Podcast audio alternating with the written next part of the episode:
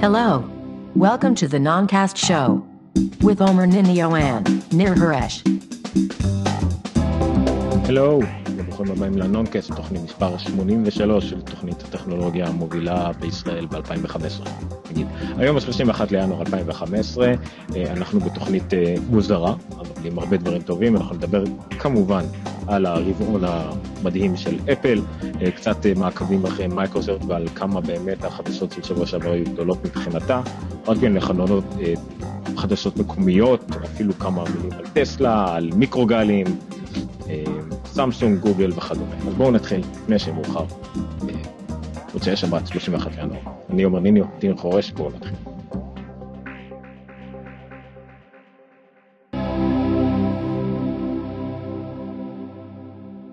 יש איזו שופעה מתחוללת אצלך, שזה אצלי כל הרוח הזאת?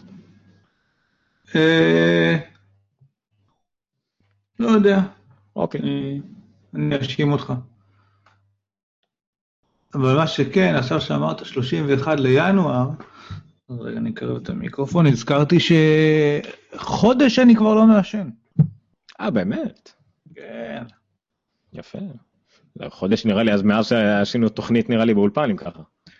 תהיתי, זה נכון. תהיתי אם לעשות כמו שאז קווין סמית וג'יי מג'יי וסלנט בוב עשו. כן. שג'יי כאילו נגמל מסמים בשידור חי כדי ליצור, אתה יודע, מחויבות בפני הקהילה, והוא שיתף כל שבוע איך זה הולך לו וכאלה.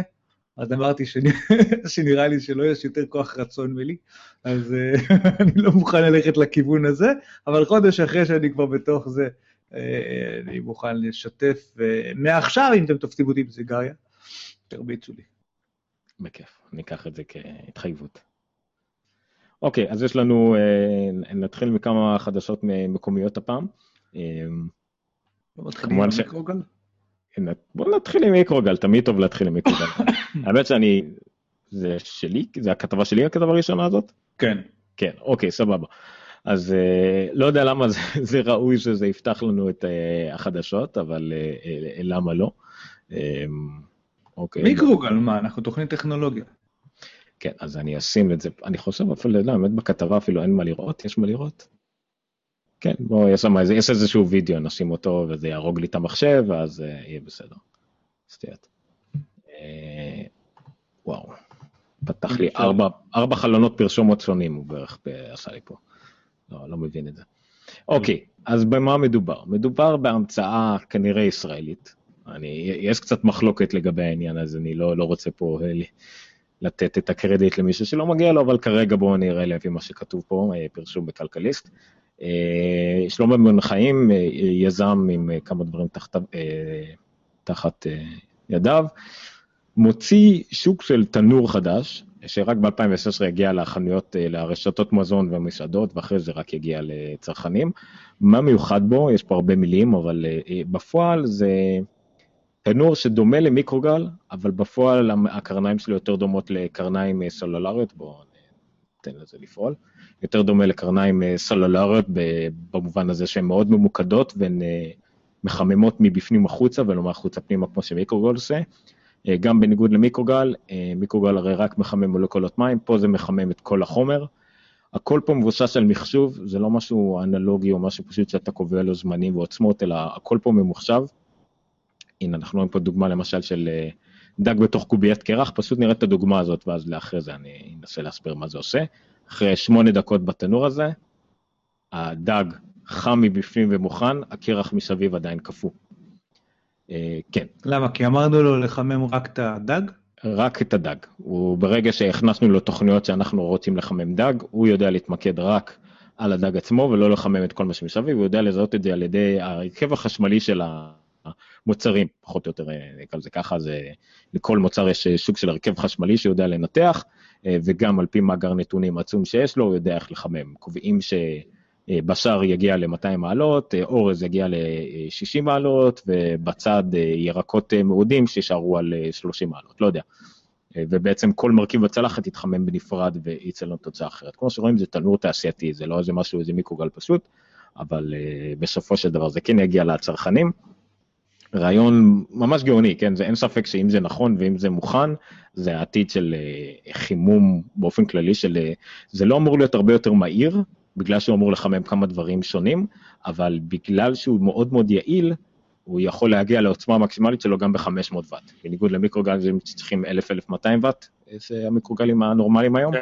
אז זה משהו כמו 500 ואט, זאת אומרת הוא תאורטית מהיר פי 2, אבל כמובן הכל תלוי במה שאתה מרכיב. אבל כן, צלחת שלמה שמורכבת מרכיבים שונים תתחמם בבת אחת, בהתחלה זה אמור להיות באמת מהפכה למסעדות משתי כיוונים. א' כל שהם יוכלו לחמם מנות בצורה מאוד יעילה ומנורה, ומאוד לא הרסנית, זאת אומרת זה לא רק מגוגל שמחמם רק את המולקות מים וכל דבר, והורש אה, את המרקם של האוכל, פה זה מחמם את הכל. זה אמנם עדיין לא יוצא קריספי פוק תנור, בגלל זה הם הוסיפו איזה מרכיב של תנור גריל לכל דבר שהוא נכנס בדקה האחרונה או משהו כזה. אה, והמהפכה השנייה שזה אמור לעשות מבחינת מסעדות ורשתות מזון, בגלל שזה ממוחשב, בגלל שזה מתבשש של מאגרים אה, ענקיים, זה בעצם מאפשר למסעדות להעביר את כל הנתונים שיש להם בין, בין שניף לשניף. לקבוע איזה, מנות, איזה מנה אמורה להתחמם כמה זמן, או אם אה, שניף אחד מכניס רכיב חדש, אז הכל מסתנכן בבת אחת, בעצם נוצר לנו מין מאגר נתונים גדול, שאחרי זה ישמש גם את הצרכנים, אני מאמין, מין ממש האינטרנט של המזון, ובעצם כל המידע משותף בין כולם. אה, אז זה בהחלט מגניב, יש להם אה, אה, שף שמלווה אותם ו... ומלווה אותם ובאמת נותן איזשהו מעקב לראות שהכל אותנטי. זה, זה המחלקת QA שלהם. כן. אז זהו, הנה רואים פה את השלבים, זה סורק את סוגי המזון בחלל של התנור, באמת הוא סורק את כל הנקודות שלו, בודק את התכונות החשמליות, הרי זה שולח גלי רדיו מאוד מקוונים רק למזון שרוצים לחמם ורק למרכז שלו, שזה מאוד חשוב באלמנטים של חימום, המרכז מגיע מבפנים החוצה, ובסוף יש איזה מין תנור רגיל שעושה גימור והשכמה. האמת שלא לא הצלחתי לראות אם זה נגיד בגלל שזה לא מחמם רק מים, אז הוא יכול לחמם גם דברים שהם כבר אה, עם מתכת וכדומה, ונייר כסף ודברים שהיו בעיות. עכשיו יש בפני, יש uh, כמה בעיות של תביעות הדדיות, יש פה איזה משהו uh, קצת בעייתי, וגם בתגובות היה איזה מישהו שאני לא יודע אם מחקו את התגובה שלו או לא, או לא אבל שהוא ממש אמר שהוא מכיר את האנשים מקרוב, ויש פה הרבה בלאגן של שחיתות, וזה לא הכי נכון. אה, בסדר, וכמובן שתמיד האנשים ייכנסו לקטע שזה קרינה, וזה משוכן, וזה כמובן הכל החרטא. אה, אבל אם זה נכון, אם זה קרוב אפילו להיות נכון, זה יפה שזה עתיד, ו... לא יודע, אותי זה מאוד מקסים העניין הזה. אמנם עוד לא המצאנו משהו שיכול לקרר, שזה מוזר, אבל זה בהחלט משהו. אז אם אמרת את המילה עתיד, אני אעשה פה, פשוט השבוע אני קיבלתי, יש בחור שנקרא ריי קרזוול מסינגולריטי יוניברסיטי, שמעת עליהם, על החבר'ה האלה? אבל המונח סינגולריטי הוא שנוי במחלוקת. כן, סינגולריטי יוניברסיטי זה איזשהו מוסד בקליפורניה איפשהו, שכל מיני טובי המוחות התכנסו שם ביחד כדי לחקור דברים מאוד אה, חשובים ומהותיים על היקום. ולא אכנס למוסד הזה, אבל אם אני זוכר נכון, ריי קורצוול עומד בראשו, והוא אחד מהעתידנים, העתידניים, האנשים שמבינים בעתיד, או שחוקרים עתיד, עתידנות, אני לא יודע איך לקרוא לו. אמ, אה, הוא בעצם עומד בראש המוסד והוא אחד המובילים, הוא יועץ מאוד בכיר לגוגל, ובאופן כללי אדם די מבריק, ביל גייטס אמר שמבחינתו הבן אדם הזה לדוגמה הוא אוטוריטה לכל מה שקשור ל artificial intelligence, אילון מאסק מצטט אותו, זאת אומרת הבן אדם הוא אושייה, אושייה בתחומו. אה, אה, השבוע שוב באיזשהו ראיון שאלו אותו לגבי artificial intelligence והאם זה באמת יהרוג את כולנו או לא. בתגובה הוא פצח בנאום קצר שכלל אה, מה לדעתו, איך לדעתו הולך לראות העתיד ב-2000, נדמה לי 25, 35, 45, 55, בסך הכל 40 שנה קדימה, אה, אבל בגלל שהטענה שלו זה שאנחנו מתקדמים לא בצורה ליניארית, אלא בצורה אקספוננציאלית, אה, אז, אז, אז הצפי שלו לדברים, הוא מדבר על דברים מטורפים לחלוטין בתחום של 40 שנה, אה, שהמוח שלנו כבר פחות או יותר מחובר ל cloud, שאוכל, ופה אני אתחבר למה שאתה דיברת, אה, הוא, אנחנו כבר שמים כמו בסטאר טרק איזושהי אבקה במשהו, וזה פשוט עושה מה שאנחנו רוצים, ועוד כל מיני כאלה. עכשיו, בגדול הייתי מזלזל בבן אדם, אלמלא ה track record שלו עד עכשיו, שהוא דייק ב... אני, אני אביא עוד כתבה, לא רק את... פה אני שמתי בינתיים סרט יוטיוב, שאנחנו לא נראה אותו עכשיו, של הרצאה של שעה וחצי שלו, או של שעה נדמה לי, על איך ייראה העתיד. אני תכף אשים עוד כתבה שיש בה גם פירוט של חלק קצת מה... בטקסט, של חלק מה שהוא חזה, אנקדוטות שהוא חזה בעבר והתגש... והתגשמו בדיוק של פלוס מינוס שנה. כאילו לא תגיד, הבן אדם אמר באיזה עשור זה יקרה וזה קרה בעשור, הוא אמר שעד 99 זה יקרה וב-98 עשינו את זה, כל מיני דברים כאלה. אה, הוא כנראה יודע על מה הוא מדבר, ודווקא בגלל שהוא יודע על מה הוא מדבר, כל, אני מאוד ממליץ לראות ה, אה, גם את המצגת, את ה, זאת אומרת, ההרצאה הזאת וגם את הכתבה, שאני אצרף גם. אה, ב-68, וזה דווקא כן אני אפתח רגע אצלי, אולי תשים, היה בחור שקראו לו דגלס אנגלברט, שמעת את השם שלו? שמעתי את השם, אני לא יודע באיזה הקשר. הוא נשא, רגע, אני אעשה פה סקרין שיירינג, הוא נשא הרצאה שנקראת עד היום אה, The Mother of All Demos, uh, שבה בשנת 68, כשמחשבים בערך היו עשויים מקרטוני כן, ביצים ו punch cards. נפטר לא מזמן, נכון? אני חושב דיברנו עליו. כן, נכון, נכון, יפה, אז הוא חזה דברים מטורפים, זאת אומרת, הוא חזה את הממשק הגרפי ורשתות תקשורת ואימיילים, ו...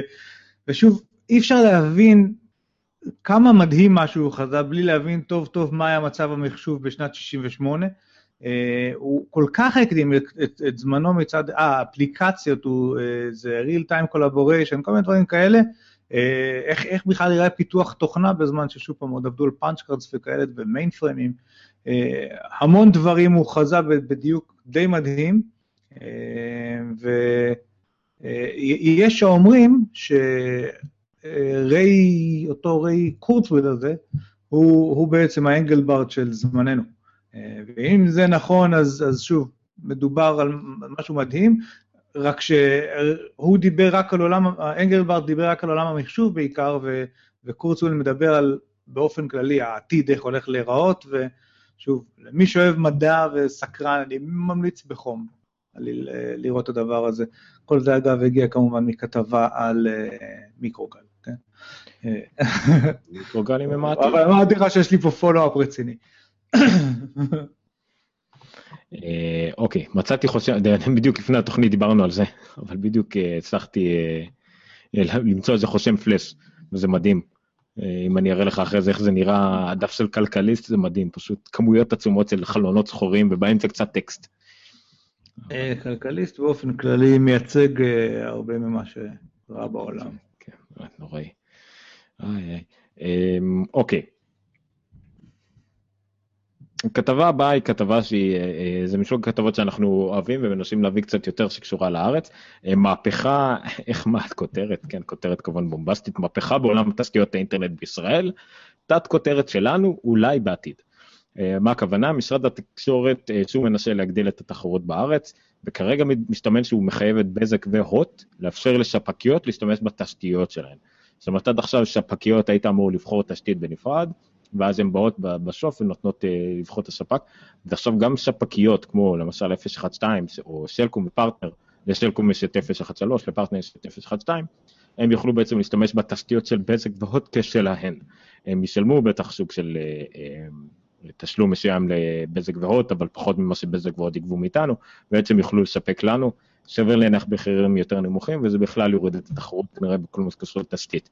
כי זה נהיה מגוחך כמובן, היום אתה יכול לקבל ספק אה, בחינם, למשל מי שיש לו הוט מובייל מקבל הוטנט בחינם, או ב-20 שקלים, מה שאני מקבל, ל-100 מגה ויותר אפילו, ואילו על תשתית אנחנו משלמים עדיין 140 שקל.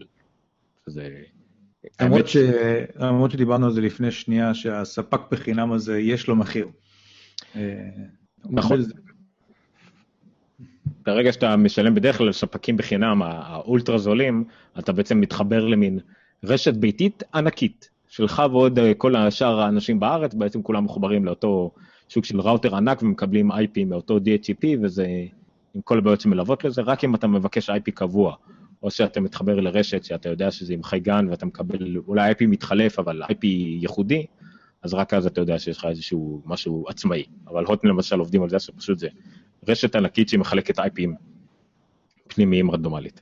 שזה זה מספיק טוב לרוב האנשים, אבל למי שרוצה קצת יותר לנהל את הרשת שלו, או קצת רשת יותר אמינה, בניגוד למה שהיה לניר בסוף השבוע, אז uh, זה חשוב.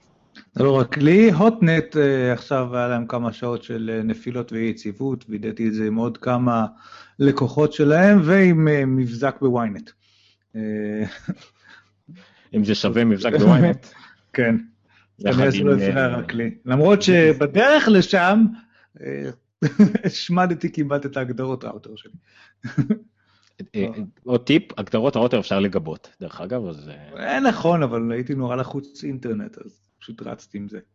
אמ, בגישת ה"יהיה בסדר" הישראלית. כן, החדשות הטובות בנוגע לפלאש, ואני דווקא כן אזכיר את זה עכשיו, למרות שאמרת שזה לא עניין אף אחד, אז אה, פלאש כידוע לנו גוסס כבר הרבה שנים, סטיב ג'ובס היה נשאל לתת את המשמר בארון הראשון והחשוב, כשהוא השמיץ את פלאש ולא יהיה באייפונים ובאייפדים לעולם פלאש, עכשיו גם גוגל עוזרת אה, לקבור את הפלאש וכל יוטיוב יעבור לעבוד ב-HTML5, שזה הרבה יותר חסכוני והרבה יותר איכותי, אה, קצת פחות גמיש, אבל עכשיו זה הדביק את הפער ויוטיוב בעצם עוברת להשתמש ב-HTML5 בלעדית ולא רק בפלאש, מה שיקל על כולנו, במיוחד על המקיסטים שבינינו. לא הבנתי איך עשית את המעבר הזה, אבל כי דיברתי על החושם וזה, ואני ראיתי פשוט בזמן אמת איך המעבד שלי כזה נושם לרווחה ויורד מ-150% לכרום ל-80% חום. לא, תמיד, כל מה שהיה רע בוויינט, כלכליסט ימצאו אותו. פשוט ככה. אם אני לא טועה, זה באותה חברה, כאילו.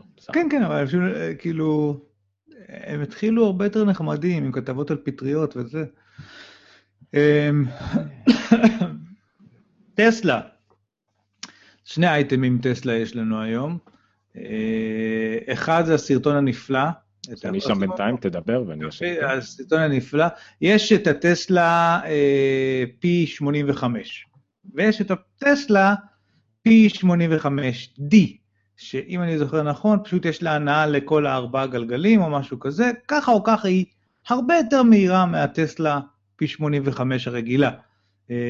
ב-P85D שמו מה שנקרא insane mode, אה, שזה בעצם המצב שמאפשר ל... אה, לרכב לנצל את מלוא כוחו.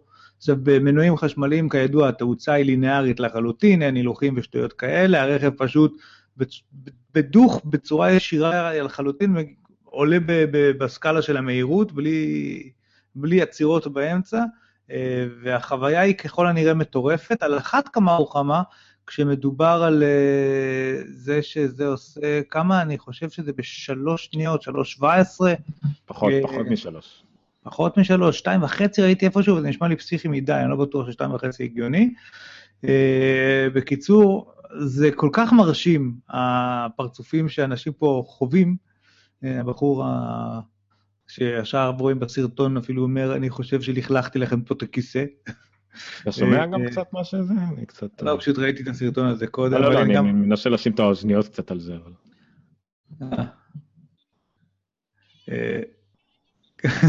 התגובות פה הן נהדרות, ובאמת שתאוצה כזאת ברכב היא משהו שמעטים מאיתנו פשוט חוו. כאילו זה, בוא נגיד שגם תאוצות של חמש שניות מ-0 ל-100 הן קצת די נדירות ברכבים שרובנו נוסעים בהם, ו... ויש הבדל מאוד משמעותי בין התשע, שמונה שניות שאנחנו רגילים להם לפי ארבע יותר מהר מזה בשתי שניות או שתיים וחצי, לא יודע, שלוש יותר מהר. גם על רכב של, של שתי טון, כאילו זה רכב מאוד מאוד כבד. נכון, אבל באופן כללי, כאילו זה, זה השילוב של, של גם התאוצה וגם גם התאוצה מאוד מהירה, וגם התאוצה אה, של רכב חשמלי, שהיא שוב פעם, היא לינארית יותר וחלקה יותר משל רכב בנזין, אה, יצרו אצל אנשים אה, תחושה מאוד מיוחדת ולא מוכרת פה. דרך אגב, אתה צודק, זה 3.17 שניות. ומה שעוד, כיוון שזה לא הספיק, ה-3.17 שניות, ישר טסלה אמרו, רגע, רגע, שכחנו, יש software update, הרי כל האוטו הזה הוא בעצם מחשב, הוא לא באמת אוטו. יש, יש software update ואנחנו הולכים לעשות את התאוצה של ה-insane mode אה, עוד יותר מהירה. אז אה, אני לא יודע, עכשיו זה על 3.17 ולדעתי זה הולך להיות מהיר יותר, אה, אולי אפילו סאב 3 seconds כאילו בקרוב. בום. אבל... מדהים, אה, אנחנו קשה לקלוט, רואים את זה עכשיו בסרטון, איך, איך זה...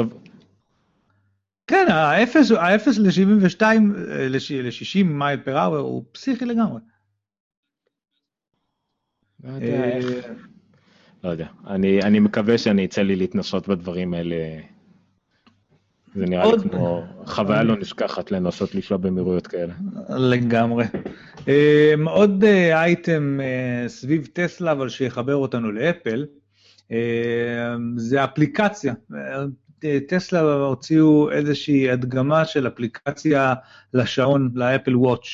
אה, ואם אתה רגע תפתח את זה, גם שם יש סרטון נחמד, אה, אסתטי כמובן, מאוד נחמד שוב פעם, ומאוד עובד טוב עם רכב שכולו בעצם סוג של מחשב. אה, אפשר ללמוד ממנו, מהאפליקציה הזאת, וזה חלק ממה שמעניין פה בכתבה. הנה השעון עם ציור של טסלה, ויש כל מיני נתונים שאפשר אה, לראות, כמובן מצב טעינת אה, כמה הסוללה, איזה טווח אפשר לעשות. מצב קשה. מצב של ניר באינטרנט קשה, שוב, בדיוק דיברנו על זה, הוט התעצבנו כנראה והחליטו קצת להוריד אותו. לא יודע מה לעשות עם המידע הזה, עד שהוא יחזור אלינו. אה, בינתיים אפשר לראות בסרטון שימוש של אה, אפליקציה, שאומנם שוב כרגיל, כמו שאנחנו יודעים. זקוקה לאייפון, אבל היא מראה לנו מיידית על, ה, על היעד, זה נוח גם תוך כדי נהיגה, מצב טעינה, אה, אפילו ה-GPS של הטסלה, הכל מתמרשק לנו לתוך האפליקציה. אה, היה טיפה שהם אה, ניסו לעשות כמה, מה, כן אפשר, מה אי אפשר, אבל נראה שהם הצליחו להוציא את כל מה שאפשר משימוש באפליקציה הזאת. בואו ננסה להחזיר לנו את ניר. ניר, חזרת אלינו? אוקיי, בואו נראה אם ניר חזר אלינו. יס! כן. לא יודע מה זה היה. היה לא, לא, זה היה תקשורת אצלי, אני לא יודע. היה דממה נורא מביכה עכשיו, אז בואו רק תשלים מה רצית להגיד על הטסלה ונוכל להמשיך להתקדם, כי קצת הייתי אבוד ולא לא התקדמנו. לא, אז בעיקר רציתי להגיד מה שיש שם בכתבה, אנחנו נעשה את זה בקצרה, אה, שאפשר לעשות כל מיני דברים, כמו לנעול את האוטו ולשלוט בגג שמש ובמיזוג אוויר ובכל מיני דברים כאלה, אה, אבל, איפה הכתבה נאבדה לי?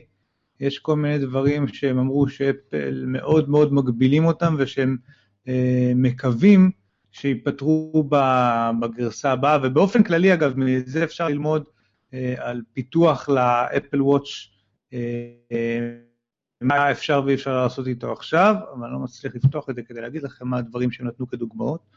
אה, רגע, סגרתי את זה, אבל שנייה. רגע, רגע. מה שאני חייב להגיד זה שזה אסתטית מאוד יפה, ושבא לי לקנות טסלה רק בשביל להיות מסוגל להשתמש בדבר הזה. אוי. רגע, מה זה היה? אה, אני באמת אני לא, לא זוכר את המבנה של הכתבה כדי להגיד לך מה לא, אבל אה, אה, אין גישה לכל הסנסורים. אה, לצורך העניין, אה, יש, יש, יש את הטפטיק אנג'ן ובילטין ספיקר ומייקרופון ואקסלרומטר וג'יירוסקופ, כל אלה אי אפשר לגעת בהם בשום צורה שהיא. אה, יש את ה... כאילו יש את ה-touch force, את ה-force touch, סליחה קוראים לזה, שכאילו הוא רגיש לסנסיטיביטי, לכמה חזק אנחנו אה, לוחצים, אבל הוא אומר שהדבר היחיד שאפשר לעשות איתו זה שורטקאט מניו ולא להשתמש באמת ב, במלוא היכולת של, אה, אה, אתה יודע, הייתי, הם, הם לא יכולים לנצל את זה לשום דבר אחר, לפי לתת כל מיני אה, פרשנויות לכמה חזק אתה לוחץ. ה-GPS מוגבל רק כשהוא מגיב רק כשהאייפון פרד, וכל מיני דברים כאלה, הם אומרים שבאופן עקרוני היה להם עוד כל מיני דברים שהם רצו לעשות ו- ופשוט כרגע לא מאופשרים ב-SDK הנוכחי, או במה שנותנים להם, והם מקווים שיפתחו הדברים בהמשך. אבל זה, אבל זה עדיין ממש מגניב, כבר כמו שזה ככה, זה מבחינתי בערך עשר שנים קדימה מכל דבר שאני יכול, יכול לעשות עם האוטו שלי. מילת המפתח היא כמובן כרגע. כרגע WatchKit זה במצב של מאוד ראשוני ובאמת כל מה שאפשר לעשות זה רק extension, אבל כיוון שאנחנו יודעים, ואני אקדים את המאוחר ואני אגיד שאנחנו כבר למדנו משיחת המשקיעים של אפל האחרונה, שהשעון יצא באפריל. אנחנו יודעים שכבר באפריל הוא יצא עם נגלה מסוימת של אפליקציות שכבר קיימות, למשל דיוויד סמית, מי שעשה כמה אפליקציות נפלאות והוא מפתח על ויש לו סדרה מאוד נחמדה שנקראת As I Learn WatchKit באתר שלו, הוא כבר יגיע, איך שהשעון יגיע, כבר יש תשע אפליקציות שלו מוכנות.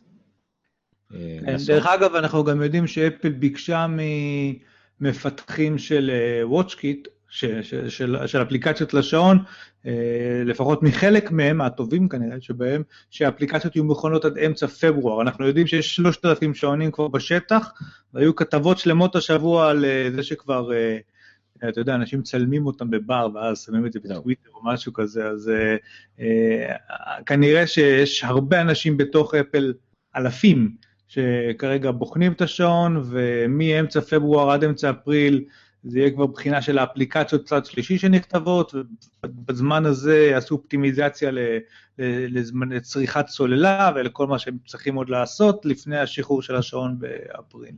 בדיוק, אז לדיוויד סמית יש כבר תשע אפליקציות מוכנות, וזהו, אז אנחנו יודעים שאם זה באפריל כבר יצא, אז אנחנו, זה כנראה אז ביוני, אפל הולכת להתגאות ב-WWDC בכמה כבר כמויות אפליקציות שיש, הם יכריזו על, על איזושהי אפשרות תכנות חדשה לשעון שתצא בספטמבר. כרגיל אפשר לנחש את הלו"ז של אפל, אבל זה בהחלט רק השלב הראשון, אם אנחנו זוכרים את האייפון שיצא, שלא היו לו בכלל אפליקציות, שהאייפד שיצא, היה לו רק אפליקציות של אייפון שיכלת להגדיל לאייפד, אז השעון שווה להניח יהיה באותה צורה, קצת יותר דומה לאייפד בקטע שיהיה לו כבר אפליקציות לא... לא מורכבות יותר מדי, אבל אנחנו, זה רק יגדל מפה, אז זה ממש ממש ממש רק ההתחלה, וזה עדיף לדעתי על אפליקציות לא מוכנות שהיו יוצאות, נגיד, ועושות את את השוללה וכדומה ודברים כאלה. אז יש למה לחכות. אני עם הזמן, האמת, קצת יותר ויותר מתרגש לקראת השעון של אפל, לא שאני אקנה את הדור הראשון, אבל יש לי הרגשה שהוא יהיה מה שהפבל שלי נגיד יהיה לעשות, ומה שראיתי אנדרואידים יודעים לעשות, רק יותר, אני מקווה, יותר אמין. אם זה יותר אמין וגם יחזיק סוללה, נגיד, אפילו להטעין פעם ביומיים, אז אני, זה בהחלט מה שאני אשקול לדור הבא. ואם כבר אמרנו אפל, ואמרנו אפל, אז בואו נגיד עוד קצת אפל. כי היה, היה שבוע מעניין מבחינת התוצאות, אפל פרסמו את התוצאות הרבעוניות, סך הכל אירוע די סטנדרטי שקורה לכל חברה אחת לרבעון, כל חברה מונפקת או ציבורית, אבל זה בכל זאת היה טיפה מיוחד יותר. כי זה היה... וואה, עומר עושה, הוא בונה פה מתח, הוא בונה פה מתח. סליחה. כי אנחנו מדברים על הקו הימני במה שעומר מראה, 74.6 מיליארד דולר ברבעון אחד revenues, הכנסות, כן. 18 מיליארד דולר רווחים. בואו עכשיו נתחיל להיכנס קצת למספרים כדי להבין מה המשמעויות של המספרים המטורפים האלה. איפה אתה רוצה להתחיל? היה לך את האינפוגרפיק הזה או לא? לא, יש את זה ויש את של משאבל אם אתה רוצה, אבל בואו נתחיל מזה, פשוט רואים את הגדילה הרגילה שיש, אבל אפשר לראות למשל, בריב... ב... מן הסתם מי שרואה אותנו בווידאו, אז יש, אפשר לראות אה, אה, קצב קבוע יחסית של הרבעונים במהלך השנה שהם פחות או יותר קצת משתנים, אבל יש כמובן את הרבעון האחרון של השנה, שהוא, או הראשון, תלוי איך, איך מסתכלים על זה, שהוא תמיד קפיצה. אבל רואים שברבעונים האחרונים היה לנו קפיצה מ-46 ב-2012, 54 מיליון ל-2013, שנה אחר כך, שנה אחרי שנה מודדים את זה. בין, 50, בין 2013 ל-2014 היה לנו צמיחה מאוד מאוד קטנה, מ-54 ל-57, ועכשיו פתאום צמחנו בכמעט 8, 16 מיליארד אה, דולר. צמיחה משנה לשנה, זו קפיצה אה, עצומה של 40 ומשהו אחוז, דבר בלתי נתפס כאילו לחברה שמוכרת חומרה. אה, קצת על המספרים שמאחורי המספרים, אה, עיקר, עיקר הגדילה פה היא בעקבות האייפון 6, נמכרו במהלך רבעון 74.5 מיליון מכשירי אייפון. אמ, סך הכל, שזה, איך טים קוק אמר, 34 אה, אלף אייפונים בכל שעה, 24 שעות ביממה, בכל יום במשך כל הרבעון. מישהו עשה את החישוב שזה יוצא תשעה אייפונים בשנייה, אני חושב, אבל לא, אל תפסו אותי במילה, זה לא אני. אמ, שזה נתונים פשוט מטורפים. דרך אגב, אחד הדברים המטורפים לגמרי, זה להצליח לעמוד בביקוש הזה. זה, זה לא רק שיש את הביקוש הזה, אלא זה גם להצליח לספק אותו, אה, ואנחנו עוד זוכרים שבמהלך חודש, חודש וחצי ככה, מתחילת המכירות של האייפון 6, אה, אי אפשר היה להשיג אותו. זאת אומרת, אם הם היו צריכים לייצר יותר, הם גם היו מוכרים יותר, זה, זה מה שהם הצליחו לייצר. אה, אז, אז זה, די, זה עוד יותר מדהים הנתונים האלה. תראה טיפה למטה, אז זה האייפונים. מדהים אותי הסימטריה בין המספרים. נכון, בין... בין 74.6 מיליארד אה, הכנסות ו-74.5 מיליארד אייפונים. נכון. אה, יש, יש שיגידו שיש יותר מדי קורלציה אה, בין האייפונים לבין הסך כל ה-revenues, חברה של מוצר אחד וכל מיני דברים כאלה, אבל אם נסתכל עוד טיפה למטה על מכירות של מקינטושים, דרך אגב, את, את אותם שינויים משנה לשנה באותו רבעון שעומר דיבר עליהם קודם ב-revenues, רואים פשוט קורלציה כמעט אה, מלאה באמת עם אה, מספר האייפונים שנמכרו ברבעון. אמ, אבל יש את המקינטושים שהחברה הזאת גם, גם עושה מחשבים, אני לא יודע עד כמה יש אנשים שלא זוכרים את זה, אבל אה, גם פה היה, הייתה עלייה יפה, נכון? מה היה? לא, היה מה, לעומת שנה שעברה? לעומת שנה שעברה, כן. כן עלייה כן, יפה, ולעומת הרבעון הקודם, שהיה רבעון שובר השיאים אי פעם, הייתה ירידה קטנה. זה בדרך כלל יש ירידה יותר גדולה, אה, סליחה, מה, מה קורה בדרך כלל? סליחה, בדרך כלל יש עלייה, אבל בגלל שהרבעון הקודם היה כל כך שובר שיאים, עם ערים אה, כן. חדשים ודברים כאלה, אז זה הצליח להיות קצת פחות, אבל לא פחות חשוב למשקיעים, השנה, ברבעון הזה, המחיר הממוצע למק עלה ב-60 ומשהו דולר.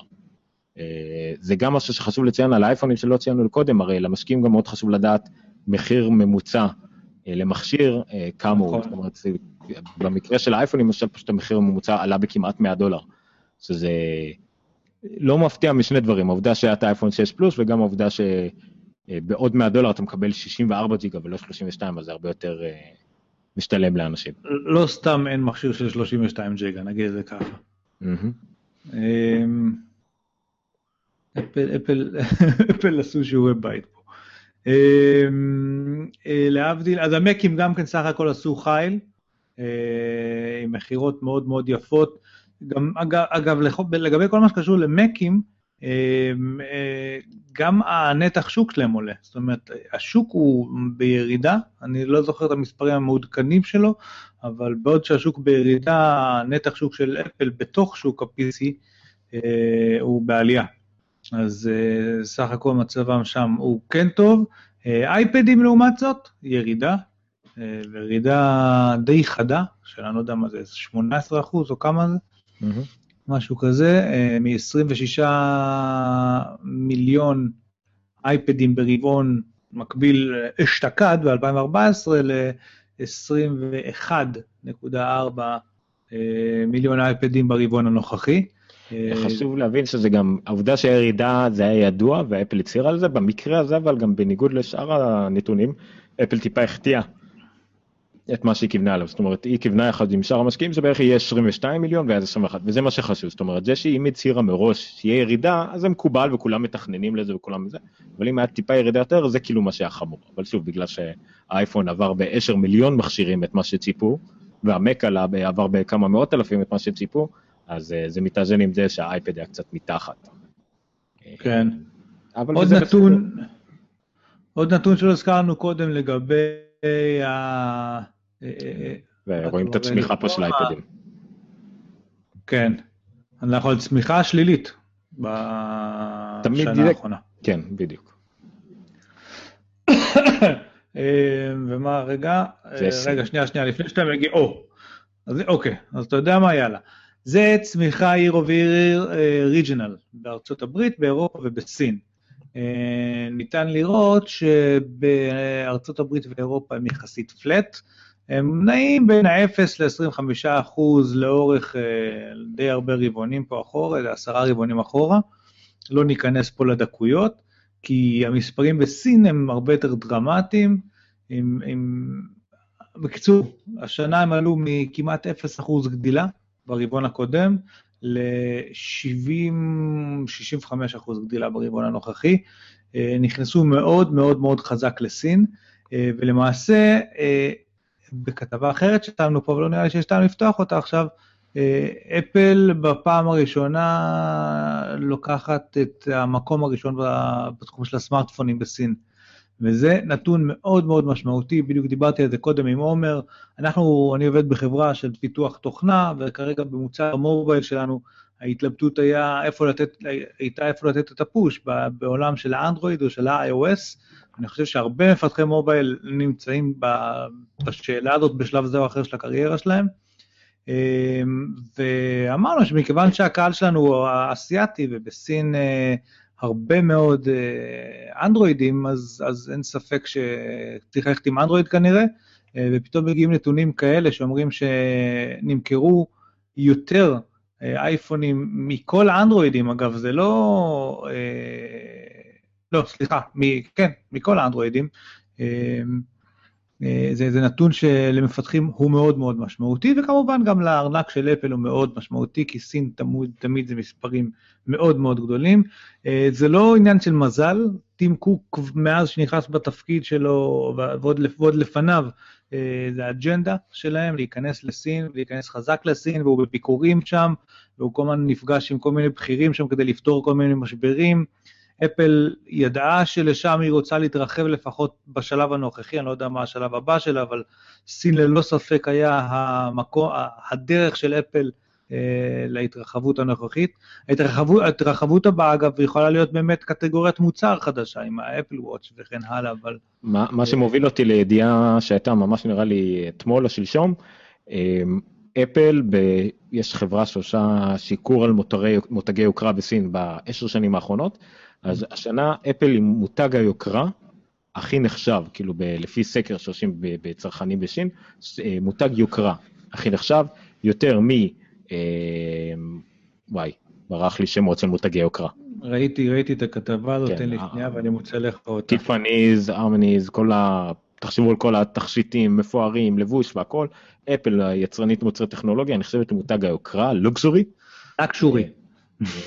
כן, לוקירי, הכי נחשבת בסין.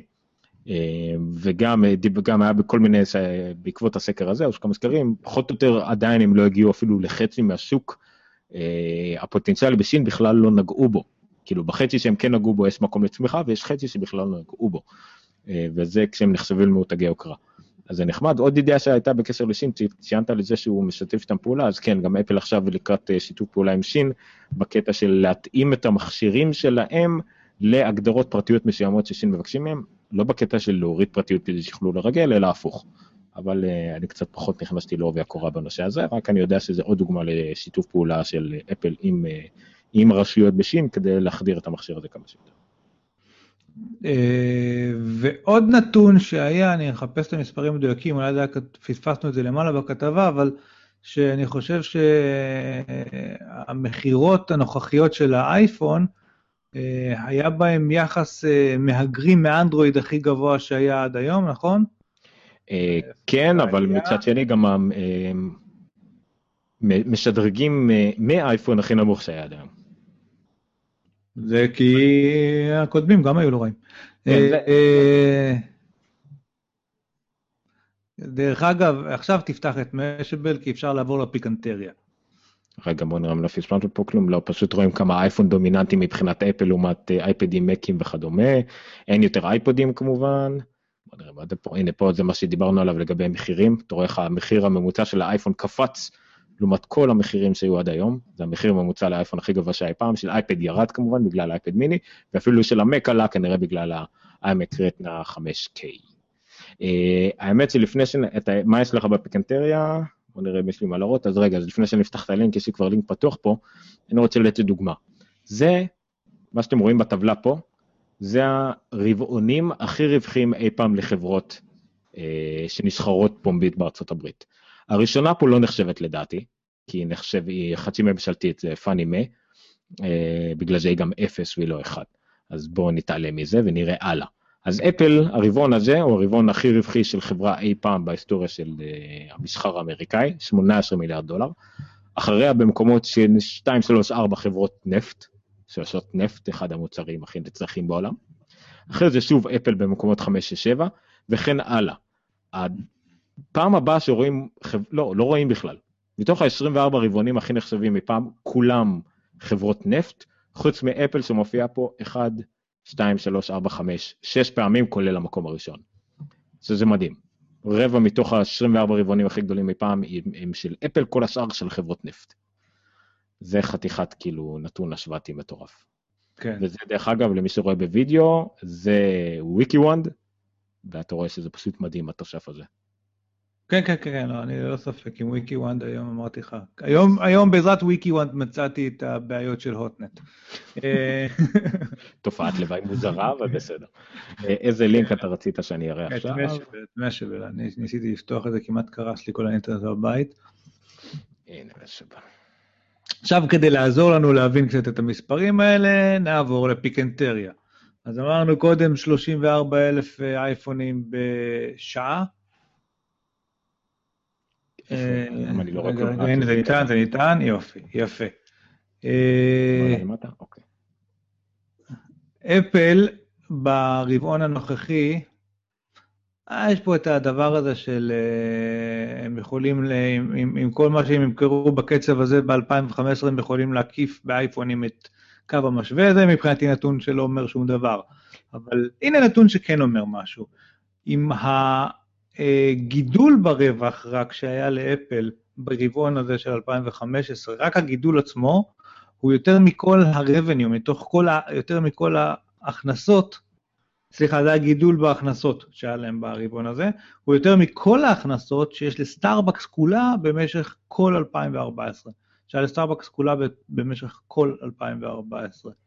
אה, עוד נתון, אה, לאפל יכולה לקנות ככה את אובר, טסלה, טוויטר, נטפליקס, דרופבוקס, סנאפצ'אט, Airbnb וספייסיקס, שקיבלו עכשיו מיליארד דולר מגוגל, ועדיין יישאר להם 20 מיליארד דולר עודף לבזבוזים אחר כך.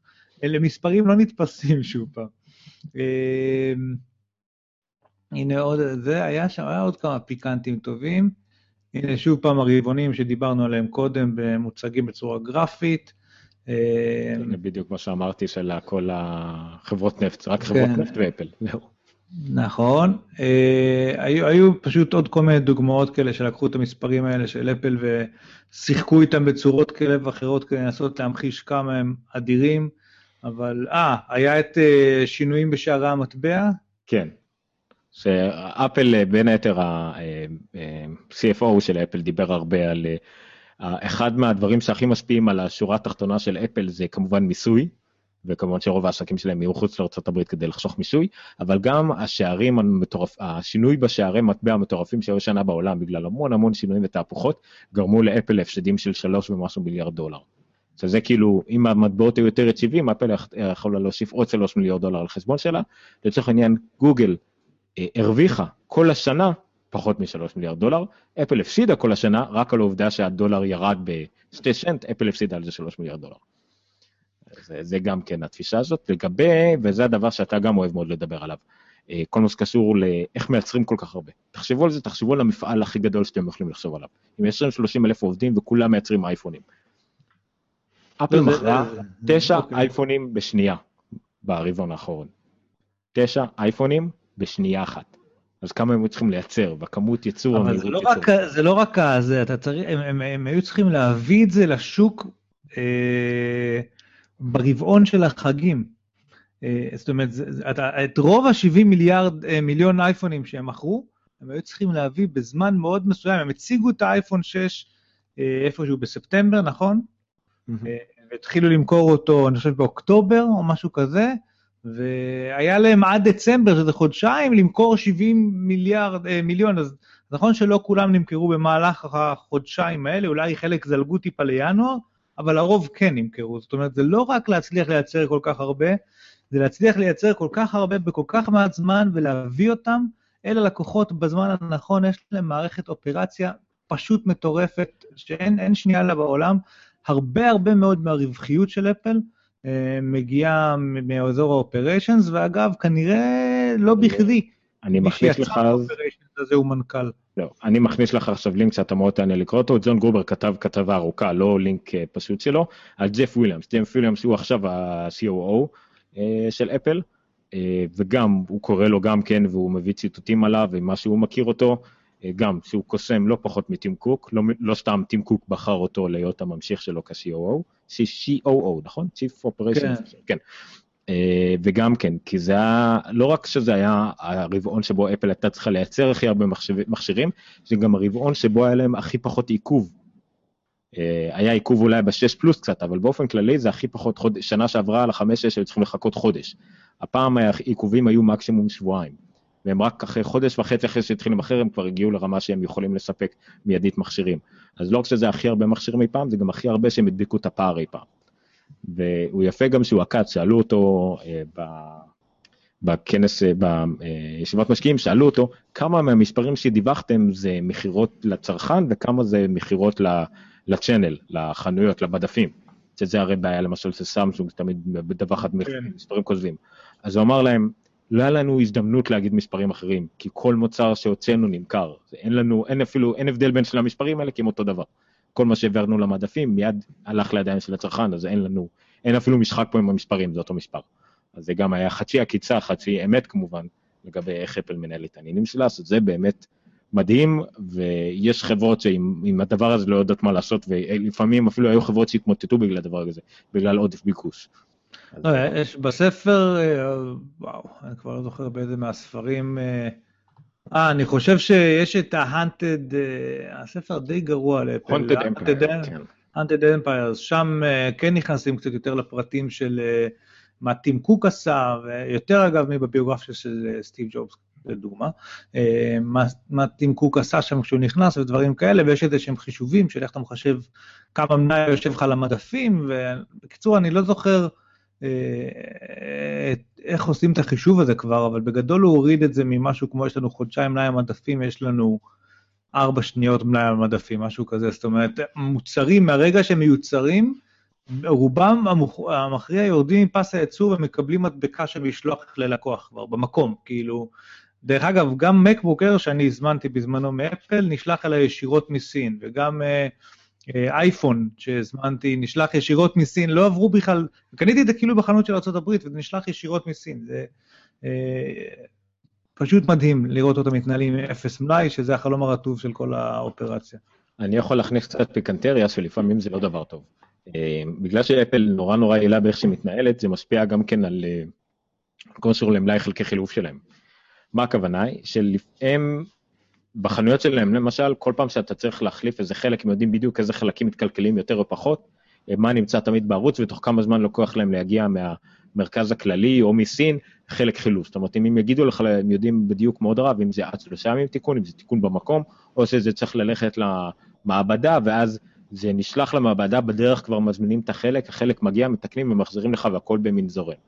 הבעיה היא שלא כל העולם מתנהל ככה, ואני יודע שהדיגיטל למשל לא התנהלה ככה. זאת אומרת, היינו אמורים להעביר לאפל דיווח על בדיוק איזה חלקים מתקלקים, ואז היינו מקבלים מאפל, והיינו צריכים לנהל בעצמנו כמה חלקים אנחנו צריכים כל דבר, ואפל ישבו אה, ממש על הצוואר של, זה לא רק לנו, כן, זה לכל המעבדות צד ג' בעולם, לגבי מה הם באמת צריכים, מה לא צריכים, וזה באמת יכול להזיק אם החברת צד ג' הזאת לא מתנהלת כמו שצריך, אז הלקוחות סובלים מזה, ואז אפל מתעצבנת, ואז אתה ניסית להציג את זה כבעיה, ואני לא שומע את הבעיה פה, אני שומע את הלוואי, והם יצליחו לגרום לאי דיגיטל וכולם לעבוד כמו שצריך. כאילו, האידיאל הוא שבס... זה, זה, לא, זה לא אפשרי, זה לא, לא אפשרי ברמה אופרטיבית של חברה במדינה קטנה יחסית יכולה לנהל דברים כאלה, אה, כשבאמת קשה לחזות אה, מה קורה. זה, זה נורא...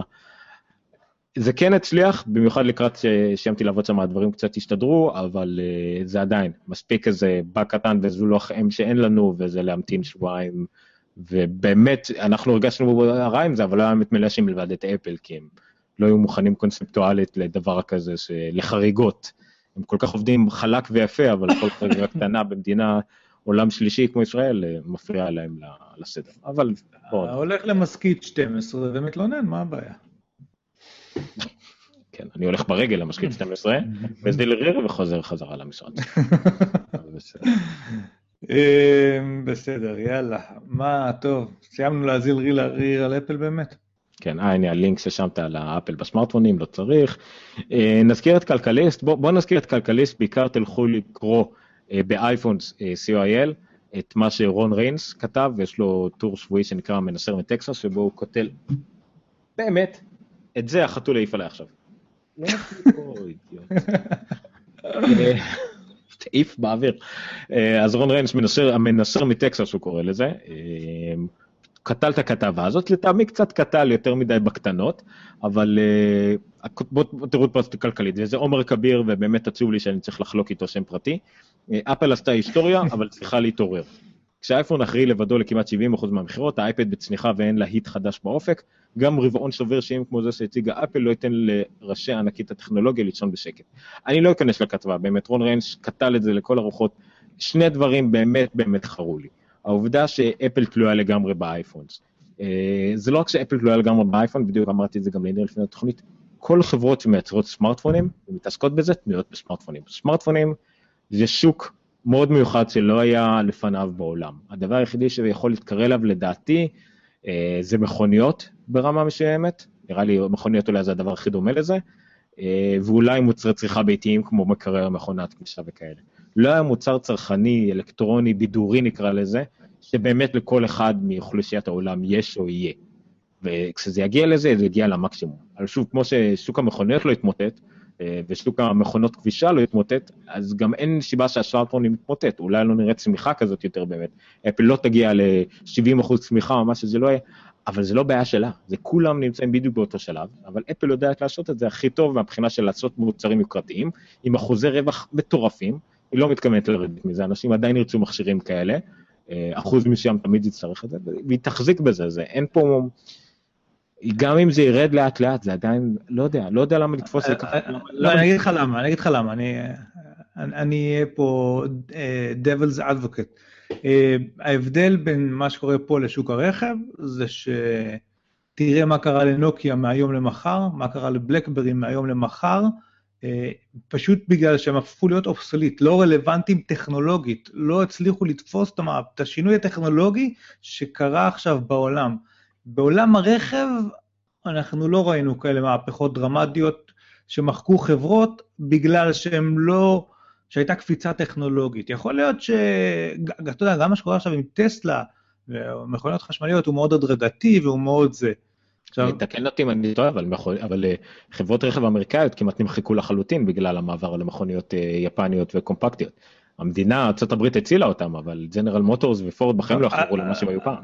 אז אתה רק מחזק את זה, אוקיי. שאם אתה לא מאמץ מספיק מהר את השינוי, אה, שם ספציפית ארה"ב, זה היה גם המשבר של שנות ה-70 בנפט ועניינים, והם בדיוק היו עסוקים בלייצר נוסעות מטוסים ומשחטות במקום מכוניות בארה"ב, אבל אה, ואז באו היפנים עם רכב שהוא זול וחסכוני יחסית, אז כאילו זה התאים באותו מצב, אבל כן, כאילו, כל עוד האמריקאים באותו זמן לא הפנימו את מה שקרה עכשיו באירופה וביפן, לאט לאט לאט נבדה להם כל התעשייה, רק ששם זה לקח 20 שנה. כאילו עד שבאמת כאילו לאט לאט חלחל כל הנזק לתעשייה, נוקיה ובלקברי איבדו את זה בשנה, זה, זה חלק מההבדל. מה שכן אני יכול להגיד לטובת אפל, שלהערכתי, ויכול להיות שאני טועה, דיברנו על מייקרוסופט הולולנס, אז יכול להיות שאני טועה, אבל המעבדה הכי עמוקה מבחינת כמה רחוק בטווח זמן היא מסתכלת וכמה היא מוכנה לעתיד, היא ככל הנראה של אפל, כמו שאני מכיר אותם לפחות כרגע.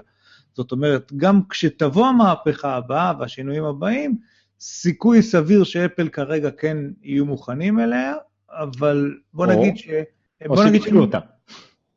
או, אבל בוא נגיד שאם בכל זאת מסיבה כזו או אחרת היא תופתע, ומי שיקנה אותם קודם יהיה גוגל, או פייסבוק, או אלוהים יודע מי, או שפשוט תקום איזו מעצמה חדשה שאני לא יודע מה היא תביא, אז אפל תהיה מאוד בבעיה אם, אם, אם, אם השינוי הזה יגרום, להיות לה, יגרום לאייפון להיות אבסוליט, יגרום לו פשוט להיות לא רלוונטי, כמו שאנחנו מסתכלים היום על נוקיות או על בלקבריז. זה, זה, זה הבעייתיות בזה.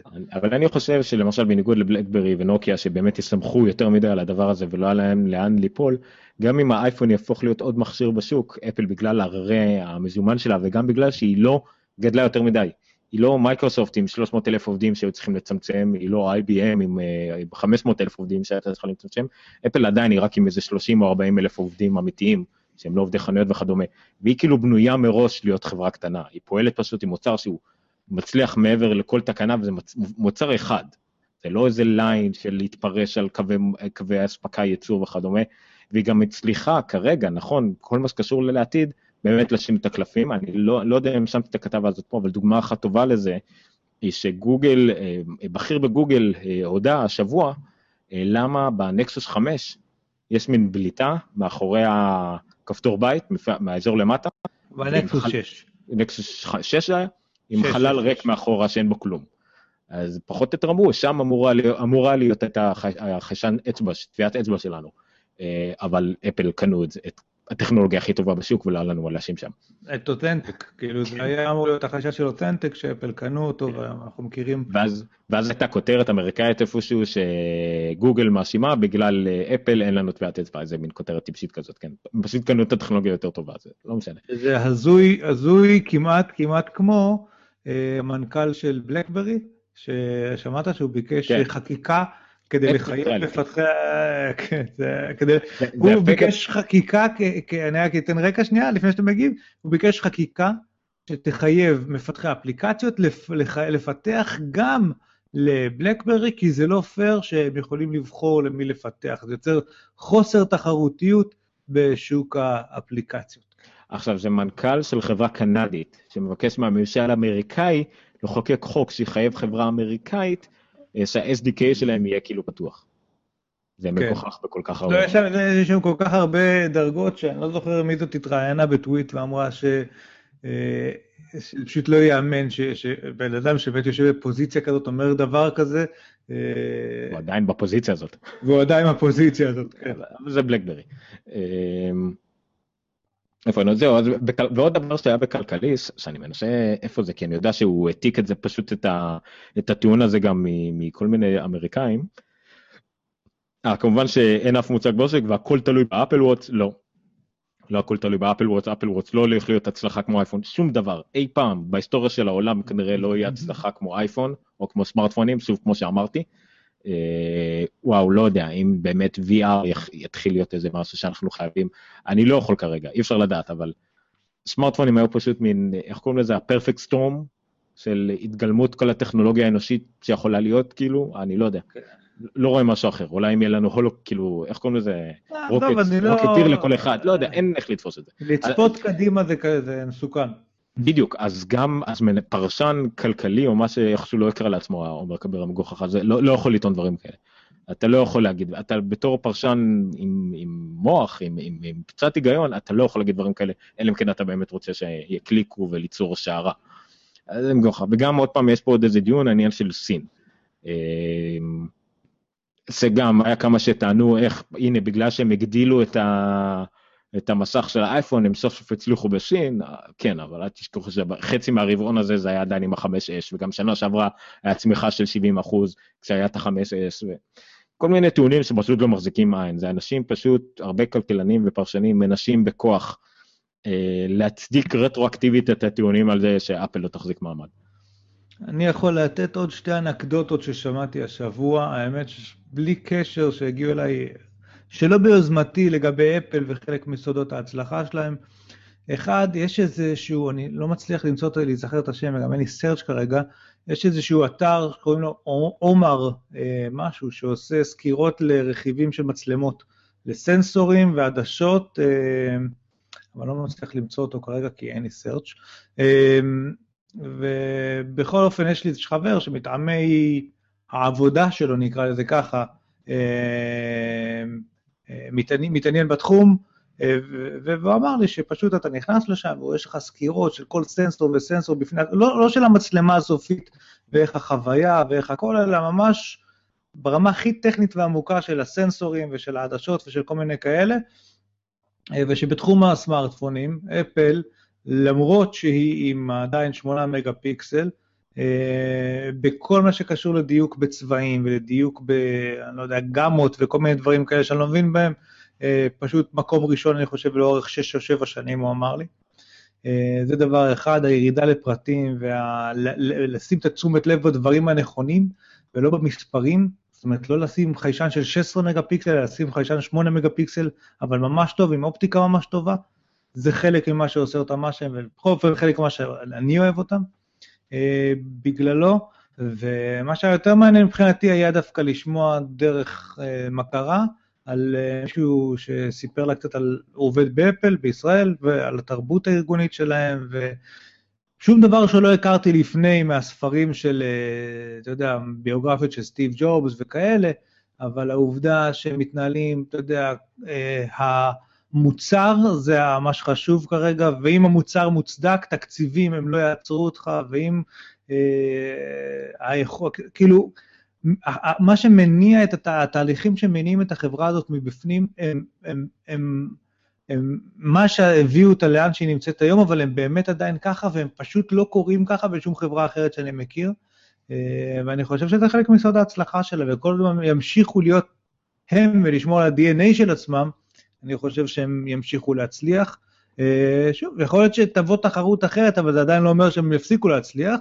הם יפסיקו להצליח כשהם ישכחו כמה מעקרונות היסוד שלהם, זה מה ש... ואני לא יודע מתי זה יהיה ומה זה יהיה, אבל הם, אה, אה, עד אז לדעתי הם, הם עדיין אה, גל של, כאילו הם עדיין צפויים לדעתי להתקדם ולהפתיע אותנו ולעשות עוד כמה דברים חיוביים. תשמע, סטיב ג'ובס מת, כולם קברו אותם אז, אם הם לא נקברו באמת אז, אז יאללה. כן, ואני באמת רואה עתיד ורוד יחסית, אני לא יודע מה עוד יש להם אחרי האפל וואטס וכדומה. אבל uh, אני מרוצה סך הכל, ויותר מזה, וזה מוביל אותנו לדבר הבא, אני לא רואה תחרות אמיתית באופק. התחרות האמיתית מגיעה מלמטה, מהמכשירים הנמוכים, ובכלל מעולם הטכנולוגיה הנמוך, uh, וזה יותר פוגע באחרים מאשר אפל, מה שמוביל אותנו לדבר הבא, וזה התוצאות של סמסונג.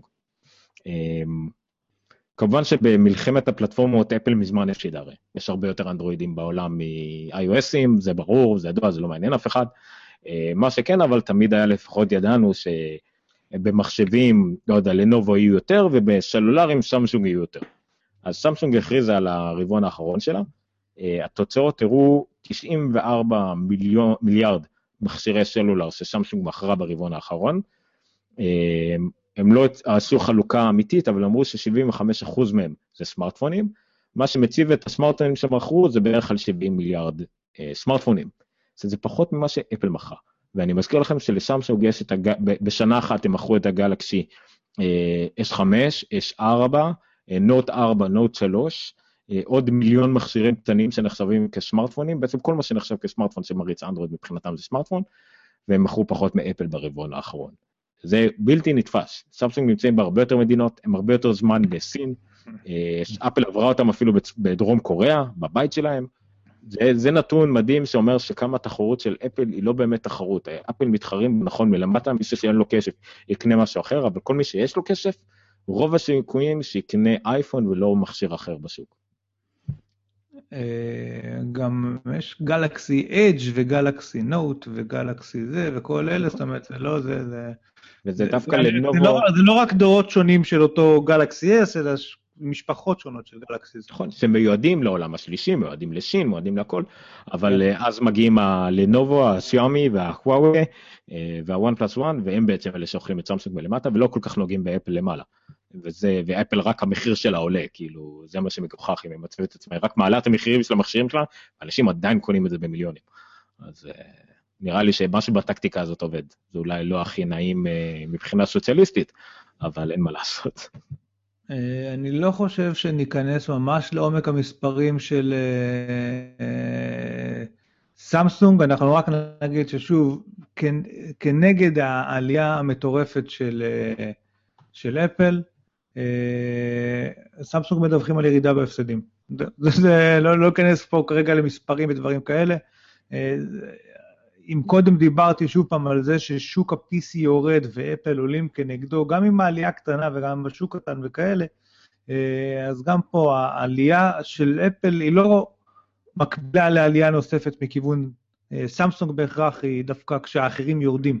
או לפחות חלק מהאחרים, כשדרך אגב אנחנו יודעים שלדעתי כל שאר היצרני הסלולר, הסמארטפונים האחרים, HTC, LG וכל אלה, כולם מפסידים עד כמה שאני יודע, תקן אותי אם אני טועה.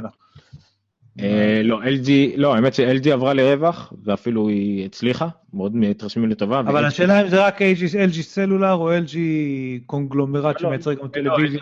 לא, האמת ששומעים דברים טובים על ה-LG, הם הצליחו למקם את עצמם טוב באמצע כאלטרנטיבה לאייפון, זאת אומרת כל מי שרוצה אנדרואיד יקנה כנראה או LG. כן, ה-LG G3 זוכה להצלחה מאוד נכון, גדולה. G4 וגם ה-HTC אה, בקצב היותר אלה שיש להם אוריינטציה עיצובית.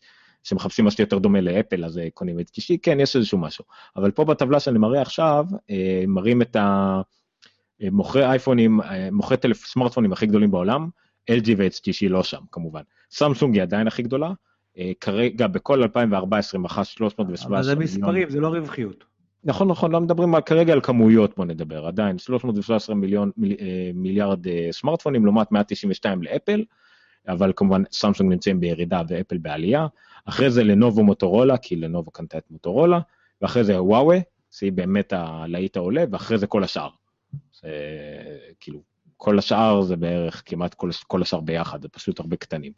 אז אה, כן, זה סתם רק אה, השוואה, ומה אנחנו רואים פה? אה, זה שיפמנטס, אוקיי, זה משלוחים, לא, רגע, מה זה היה? כן, אוקיי, בסדר. זה עוד מספרים שלא אומרים הרבה. נוקיה עדיין בכמות אה, מכשירים אה, כללית שלא סמארטפונים. נוקיה מקום שני אחרי שמסונג.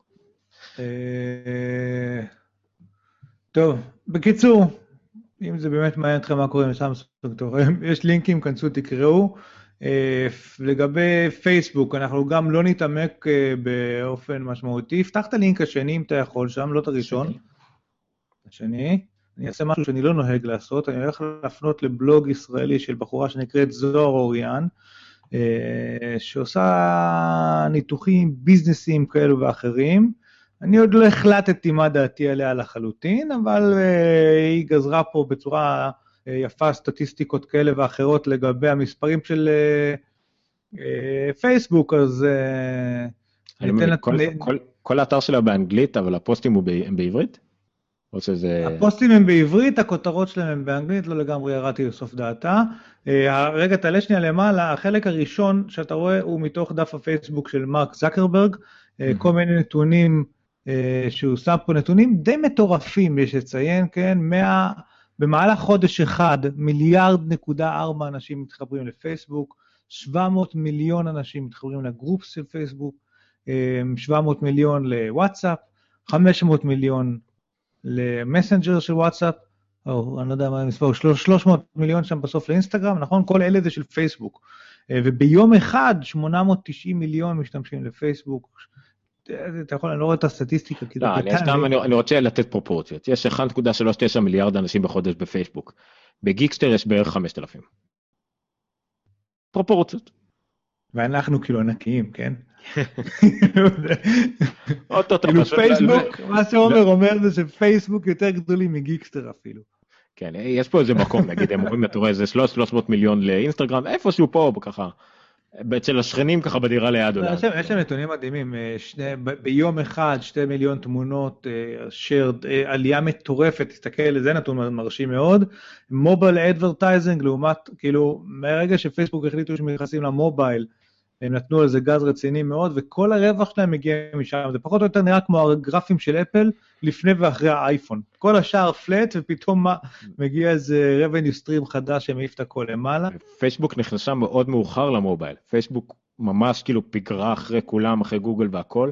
הרבה פיקפקו בזה אם היא תוכל להרוויח, כמו שטוויטר עדיין לא מרוויחה, והיא כמה? 49 אחוז צמיחה בשנה אחרי שנה ברווחים. שזה המון אה, לפייסבוק. ההכנסות כאילו... הכוללות של פייסבוק עמדו אה, כן, ברבעון הזה. 3.85 מיליארד דולר, עלייה של 49 אחוז ביום. כן, בואו נזכר שוב פעם, אה, שינויים בשער המטבע אצל אפל. כן, משהו כזה. זה הכנסות, זה לא רווחים, זה הכנסות. כן, זה הכנסות. אני לא אעבור על הכל, אנחנו נפרגן פה לזוהר אוריאן, יש את הכתובת שלה, יש לה גם, בפייסבוק אפשר לעקוב אחריה. שעשתה ניתוח מאוד מעמיק ומרשים פה, הרבה על בסיס Business Insider, דאטה משם, אבל הוסיפה על זה את הפרשנות והניתוחים שלה, אז... מכניס אותה ל-RSS, אם אני אמצא איפה הכפתור ה-RSS שלה. יש לה קצב, תשמע, יש לבחורה הזאת אנרגיות, אני לא ראיתי הרבה דברים כאלה, היא מוציאה פוסטים בקצב מסחרר, אה, ותסתכל איזה, איזה מעמיק וארוך הדבר הזה, זאת אומרת, וככה נראים הרבה מהדברים שהיא מוציאה, אה, מאוד ביזנסי marketing, online marketing, דברים כאלה, אה, די מעניין, אבל שוב, אני עוד לא התעמקתי מספיק בשביל להבין אם זה משהו ששווה לי לקרוא את כל מה שכתוב שם, או שהכותרת באנגלית מספיקה. מייקרוסופט, אני כן אתן פה שתי אנקדוטות, אה, דיברנו על פייסבוק, סיימנו פייסבוק, אוקיי. אה, שתי אנקדוטות שלי על מייקרוסופט, גם כן אה, משיחות שהיו לי השבוע. אחת זה לא משיחות תכלס, זה הביקורות על הולולנס, שקצת התעכבתי עליהן עוד טיפה השבוע. דיברנו שבוע שעבר על משקפי ה-augmented reality שמייקרוסופט הציגו, אז שמעתי וקראתי עוד קצת ביקורות מאנשים שניסו את זה. רוב האנשים שאני שמעתי אמרו משהו די מדהים, הם אמרו שהוואו פקטור של זה לא מזכיר להם את הפעם הראשונה שהם ניסו את האוקולוס ריפט, שזה כאילו מוצר די דומה, אמנם וירטואל ריאליטי, אבל הוא די באותה קטגוריה.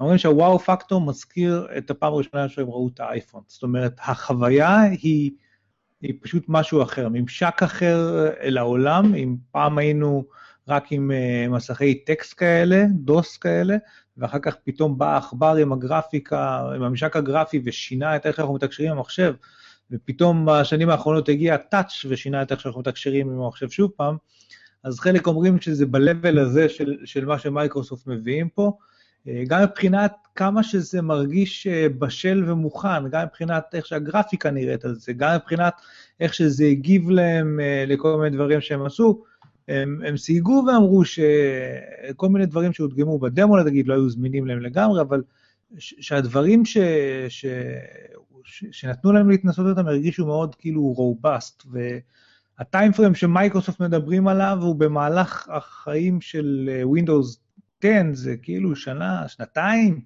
זה near future יחסית לעתיד המאוד פיוטריסטי שהם הראו עם ההולולנס. אני, אני באמת חייב לציין שכמה שאני שומע על הדבר הזה יותר, אגב, שש שנים בפיתוח, עד כמה שהבנתי, זה היה בשקט. Uh, היום ראיתי פוסט uh, בפייסבוק של מישהו שאני לא מכיר מישראל, uh, אבל שעובד במייקרוסופט ריסרצ' שאמר, uh, שנתיים אני מעורב בפרויקט הזה, וסוף סוף אני יכול לדבר על זה, וגאה מאוד לראות את זה בפומבי. Uh, זאת אומרת, הרבה זמן שזה נמצא שם במחסנים. אה, בטוויט דיברו על זה שעכשיו מבינים למה הם קנו את מיינקראפט, כי ההדגמות של מיינקראפט, שאתה בונה מבנים בסלון הבית שלך על המשטחים של הבית, הן אה, מרשימות, ואם אתה רוצה למצוא דרך איך למכור אה, מכשירים של 700 דולר, תלמד מאפל, תעשה את זה דרך הילדים.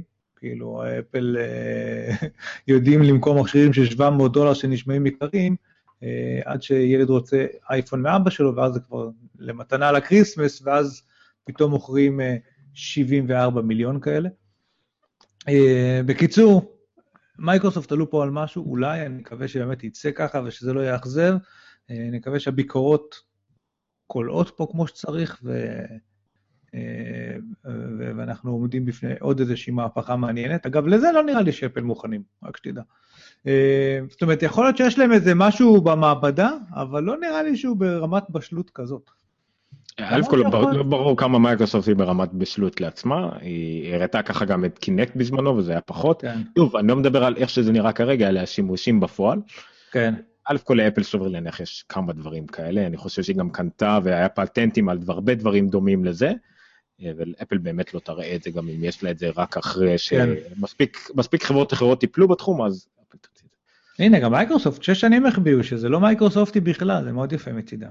Uh, עוד אנקדוטה לגבי מייקרוסופט, דיברתי היום עם מישהו שעובד במייקרוסופט, וסתם דיברנו על uh, סאטיה והשינויים שהוא מביא איתו, אנחנו כל הזמן מדברים על זה פה, שאני מאוד מרוצה מסאטיה ו... uh, ולאן שהוא לוקח את החברה, ושהוא מפקס אותם, ושהוא מפטר קצת אנשים כדי, לא יודע, מי אני פחות מרוצה, אבל בסך הכל uh, הוא, זה נראה שהוא, השינוי שמייקרוסופט הייתה צריכה אחרי בלמר, אה, אותו חבר אמר לי בתגובה, תראה, מבחינתנו זה נורא פשוט. בשביל שמייקרוסופט תצליח, יש להם איזה, היה להם פעם חזון, או שהוא עדיין, אני לא יודע אם הוא קיים, שנקרא One Cloud, One device, אני לא יודע, משהו כזה. והוא אמר בשביל שה-one device הזה יצליח, שיהיו מכשירים בכלל של Windows Mobile שימכרו, צריכים ecosystem של אפליקציות. בשביל שיהיה ecosystem של אפליקציות, מייקרוסופט צריכה לדאוג לזה שזה יקרה.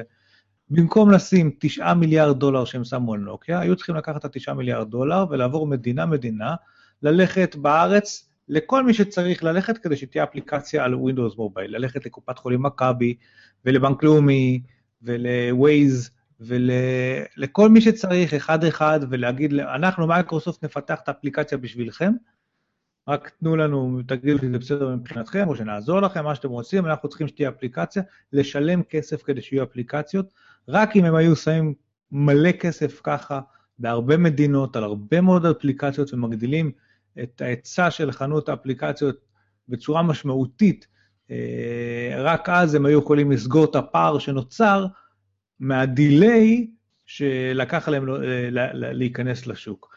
אה, אני לא חשבתי על זה עד היום בצורה הזאת, אני מאוד מסכים, הם מאוד מבואסים שם על כל מה שקרה עם נוקיה, ובצדק.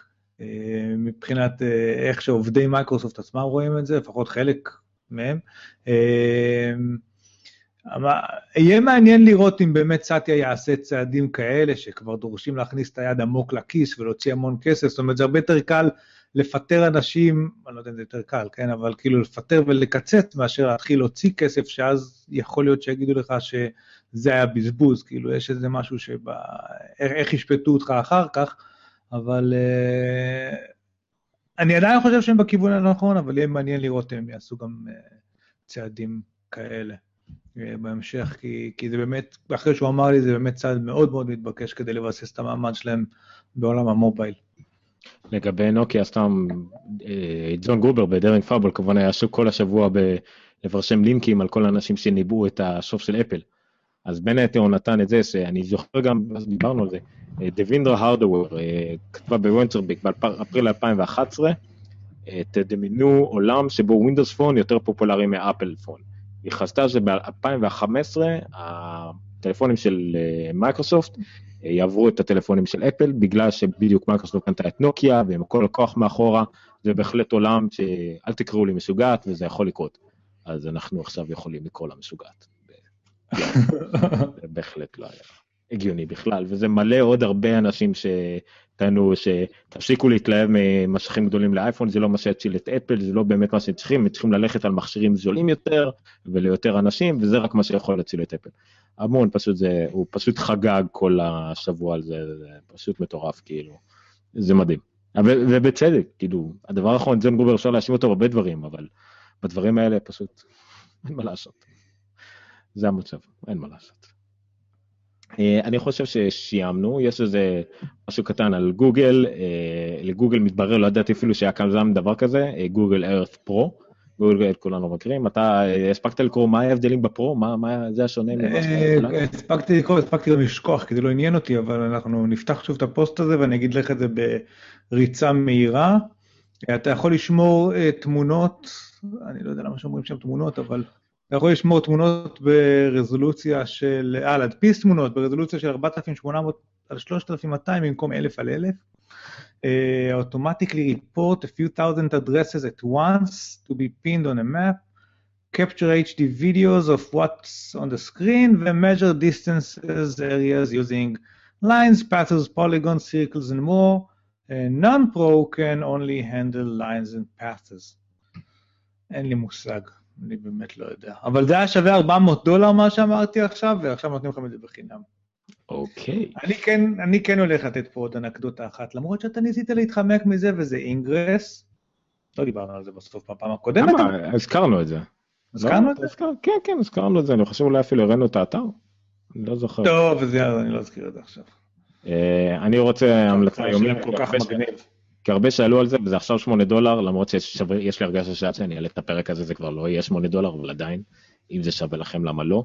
אה, אפליקציה בשם דואט, דיברו עליה הרבה, אה, מתברר שמפתחים לשעבר של אפל אה, עבדו עליה. אין פה, זה פשוט לראות, זה דוגמה איך אני ככה עובד על הפרק היום.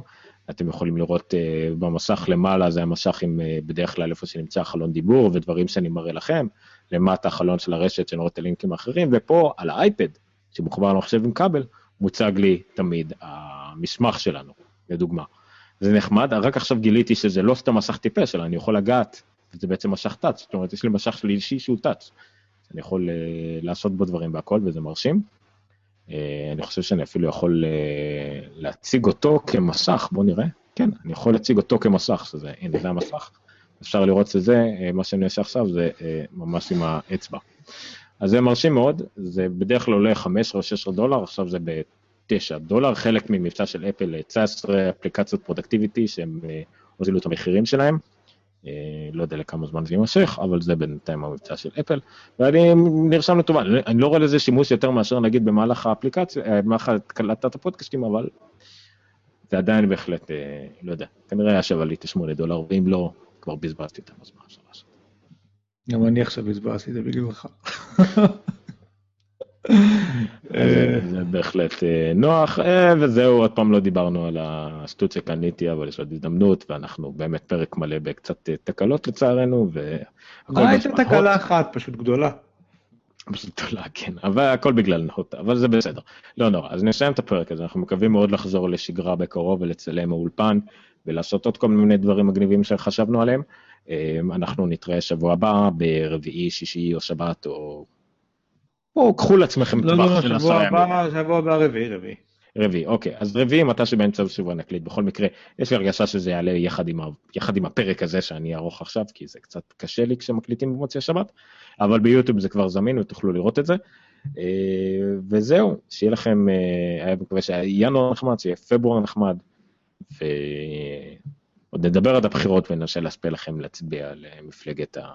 האינטרנט הישראלית, בטח יש דבר כזה לא. או הפיראטים, הפיראטים נראה לי הם הכי מגניבים. אה, כן, יש פיראטים? יש כל שנה, כל, כל שנתיים יש מפלגת פיראטים ישראלית, כן. וואלה.